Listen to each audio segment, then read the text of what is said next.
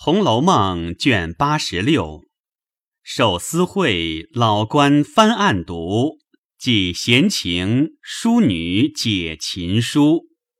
话说薛姨妈听了薛科的来书，因叫进小厮，问道：“你听见你大爷说，到底是怎么就把人打死了呢？”小厮道。小的也没听真切。那一日，大爷告诉二爷说：“说着回头看了一看，见无人，才说道：‘大爷说，自从家里闹得特厉害，大爷也没心肠了，所以要到南边置货去。这是想着约一个人同行。这人在咱们这城南二百多地住。’”大爷找他去了，遇见在先和大爷好的那个蒋玉菡带着些小戏子进城。大爷从他在个铺子里吃饭喝酒，因为这当槽的紧着拿眼瞟蒋玉菡，大爷就有了气了。后来蒋玉菡走了，第二天大爷就请找的那个人喝酒，酒后想起头一天的事来。叫那当槽的换酒，那当槽的来迟了，大爷就骂起来了。那个人不依，大爷就拿起酒碗照他打去。谁知那个人也是个泼皮，便把头伸过来叫大爷打。大爷拿碗就砸他脑袋，一下他就冒了血了，躺在地下，头里还骂，后头就不言语了。薛姨妈道：“怎么也没人劝劝吗？”那小厮道：“这个没听见大爷说，小的不敢妄言。”薛姨妈道：“你先去歇歇吧。”小厮答应出来。这里薛姨妈自来见王夫人，托王夫人转求贾政。贾政问了前后，也只好含糊应了，只说等薛科递了橙子，看他本县怎么批了，再做道理。这里薛姨妈又在当铺里兑了银子，叫小厮赶着去了。三日后果有回信，薛姨妈接着了，即叫小丫头告诉宝钗，连忙过来看了。只见书上写道：“带去银两，做了衙门上下使费。哥哥在监，也不大吃苦，请太太放心。都是这里的人很刁，师亲见证都不依，连哥哥请的那个朋友也帮着他们。我与李祥两个俱系生地生人，幸找着一个好先生，许他银子。”才讨个主意，说是须得拉扯着同哥哥喝酒的无良，弄人保他出来，许他银两，叫他思路。他若不依，便说张三是他打死，明推在异乡人身上，他吃不住就好办了。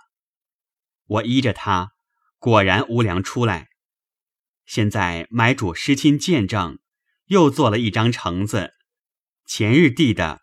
今日批来，请看成底便知。因又念成底道：“据承人某，承为兄遭非祸，待身冤义事。妾生胞兄薛蟠，本籍南京，寄寓西京，于某年月日备本往南贸易。”去未数日，家奴送信回家，说遭人命，生急奔县治，知兄误伤张姓。及至灵宇，据兄弃告，实与张姓素不相认，并无仇隙。偶因换酒绝口，生兄将酒泼地，恰值张三低头食物。一时失手，酒碗误碰信门，身死。蒙恩居训，凶惧受刑，承认斗殴致死。仰蒙献天仁慈，知有冤意，尚未定案。生凶在近，俱成宿便，有干力尽。生念手足，冒死待成。福启献词，恩准提正治训，开恩莫大。生等举家，仰待弘仁，永永。无忌矣，姬妾上乘。批的是师长检验，证据确凿，且并未用刑，二兄自认斗杀，招供在案。今儿远来，并非目睹，何得捏此妄控？理应治罪。故念为兄情切，且恕不准。薛姨妈听到那里，说道：“这不是救不过来了吗？这怎么好呢？”宝钗道：“二哥的书还没看完，后面还有呢。”因又念道。有要紧的，问来时便知。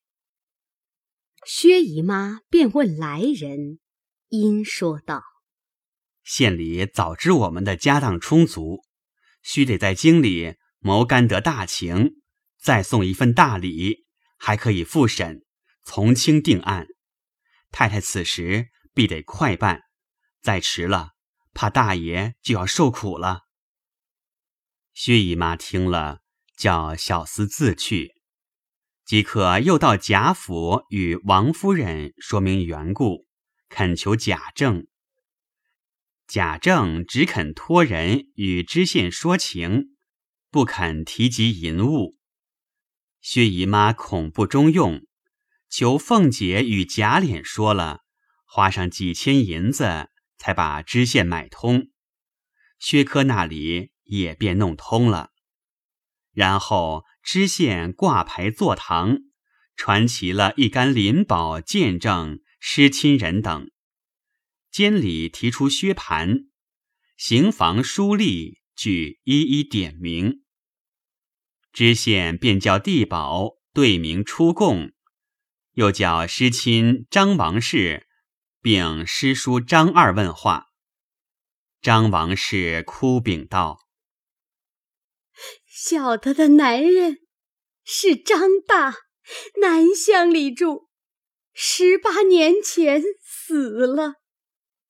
大儿子、二儿子也都死了，光留下这个死的儿子叫张三，今年二十三岁，还没有娶女人呢。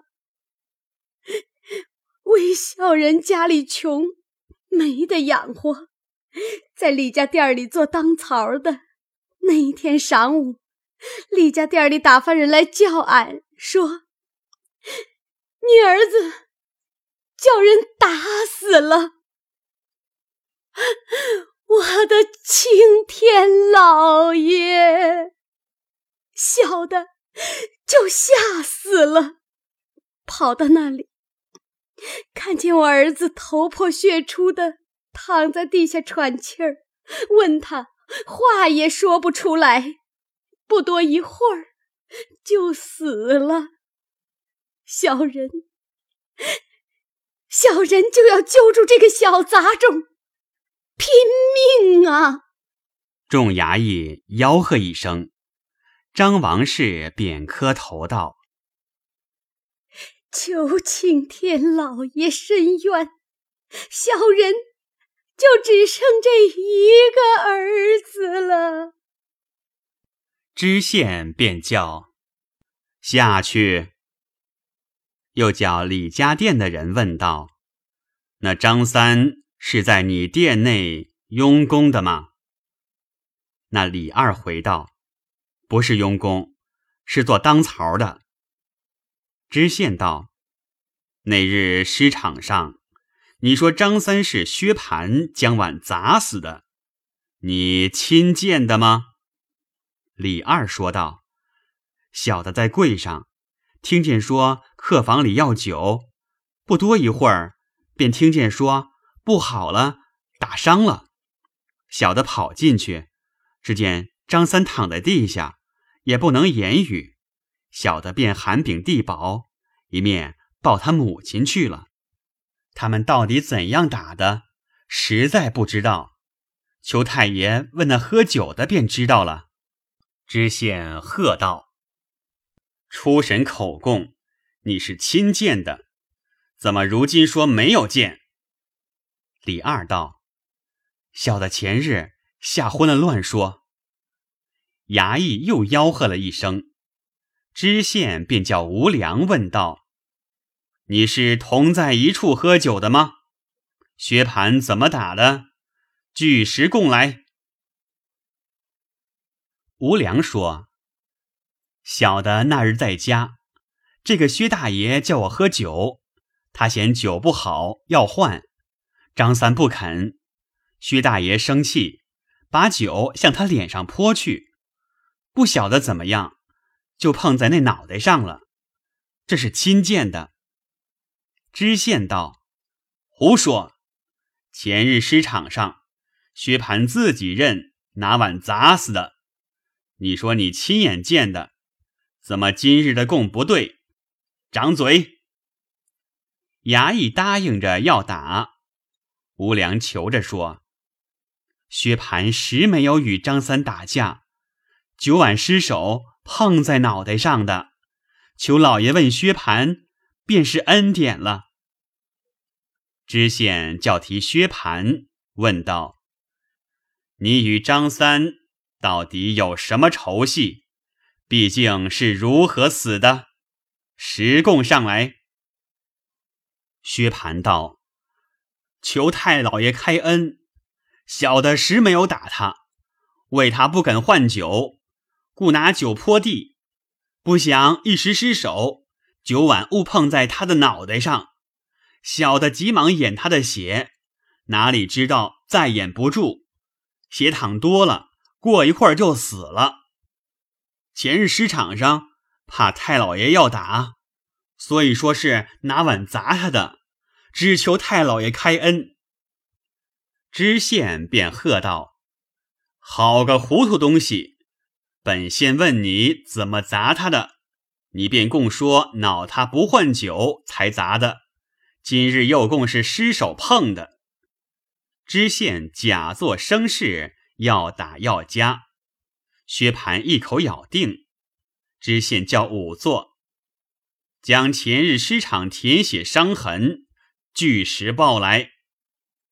仵作禀报说，前日验得张三尸身无伤，唯信门有瓷器伤，长一寸七分，深五分。皮开，信门骨脆，裂破三分，实系磕碰伤。知县查对诗格相符，早知书吏改清，也不驳解，胡乱便叫画供。张王氏哭喊道：“青天老爷，前日听见还有许多伤，怎么今日都没有了？”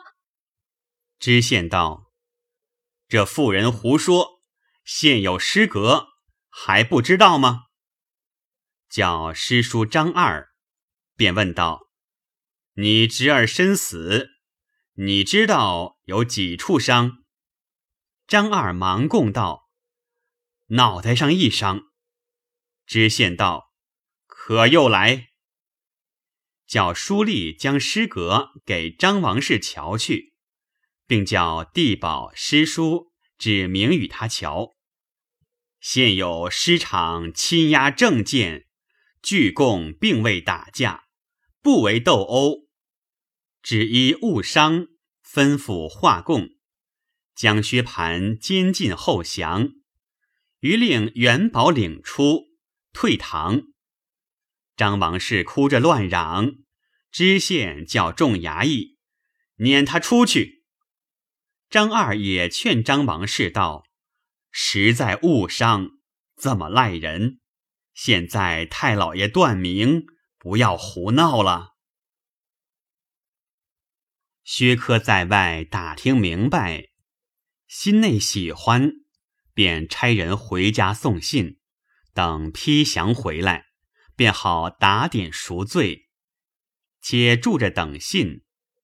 只听路上三三两两传说，有个贵妃轰了，皇上辍朝三日。这里离陵寝不远，知县办差电道。一时料着不得闲，住在这里无益，不如到监告诉哥哥，安心等着。我回家去，过几日再来。薛蟠也怕母亲痛苦，带信说：“我无事，必须衙门再使费几次，便可回家了。只是不要可惜银钱。”薛科留下李祥在此照料，一径回家，见了薛姨妈，陈说知县怎样殉情，怎样审断，终定了误伤。将来师亲那里再花些银子，一准赎罪，便没事了。薛姨妈听说，暂且放心，说：“正盼你来家中照应。”贾府里本该卸去，况且周贵妃轰了，他们天天进去，家里空落落的。我想着要去替姨太太那边照应照应，作伴儿。只是咱们家又没人，你这来的正好。薛科道：“我在外头，原听见说是贾妃轰了，这么才赶回来的。我们元妃好好的。”怎么说死了？薛姨妈道：“上年原病过一次，也就好了。这回又没听见元妃有什么病，只闻那府里头几天老太太不大受用，合上眼便看见元妃娘娘，众人都不放心，只知打听起来又没有什么事。到了大前儿晚上，老太太亲口说是。”怎么元妃独自一个人到我这里？众人知道是病中想的话，总不信。老太太又说：“你们不信，元妃还与我说是荣华易尽，需要退步抽身。”众人都说：“谁不想到？这是有年纪的人思前想后的心事，所以也不当件事。”恰好第二天早起，里头吵嚷出来，说娘娘病重，宣各诰命进去请安。他们就惊疑的了不得，赶着进去。他们还没有出来，我们家已听见周贵妃薨逝了。你想，外头的讹言，家里的疑心，恰碰在一处，可奇不奇？宝钗道。不但是外头的讹言传错，便在家里的，一听见“娘娘”两个字，也就都忙了。过后才明白，这两天那府里这些丫头婆子来说，他们早知道不是咱们家的娘娘。我说：“你们哪里拿得定呢？”他说道：“前几年正月。”外甥见了一个算命的，说是很准。那老太太叫人将元妃八字加在丫头们八字里头，送出去叫他推算。他独说，这正月初一日生日的那位姑娘，只怕时辰错了，不然真是个贵人，也不能在这府中。老爷和众人说：“不管他错不错，照八字算去。”那先生便说：“甲申年正月丙寅这四个字内有伤官败财，唯身字内有正官禄马，这就是家里养不住的，也不见什么好。这日子是乙卯，初春木旺，虽是比肩，哪里知道愈比愈好？就像那个好木料，玉金琢削，才成大器。独喜得时上什么辛金为贵，什么寺中正官禄马独旺，这叫做飞天禄马阁。又说什么日禄归时，贵重的很。天月二德做本命，贵受交房之宠。这位姑娘，若是时辰准了。定是一位主子娘娘，这不是算准了吗？我们还记得说，可惜荣华不久，只怕遇着寅年卯月，这就是比而又比，劫而又劫。譬如好木，它要做玲珑剔透，木质就不坚了。他们把这些话都忘记了，只管瞎忙。我才想起来，告诉我们大奶奶，今年哪里是寅年卯月呢？宝钗尚未说完，薛科急道：“且不要管人家的事，既有这样个神仙算命的，我想哥哥今年什么恶星照命，遭这么横祸，快开八字与我。”给他算去，看有妨碍吗？宝钗道：“他是外省来的，不知如今在京不在了。”说着，便打点薛姨妈往贾府去。到了那里，只有李纨、探春等在家接着，便问道：“大爷的事怎么样了？”薛姨妈道：“等详上司才定。看来也到不了死罪了。”这才大家放心。探春便道：“昨晚太太想着说，上回家里有事，全仗姨太太照应；如今自己有事，也难提了，心里只是不放心。”薛姨妈道：“我在家里也是难过，只是你大哥遭了这事，你二兄弟又办事去了，家里你姐姐一个人，中什么用？况且我们媳妇又是个不大小事的，所以不能脱身过来。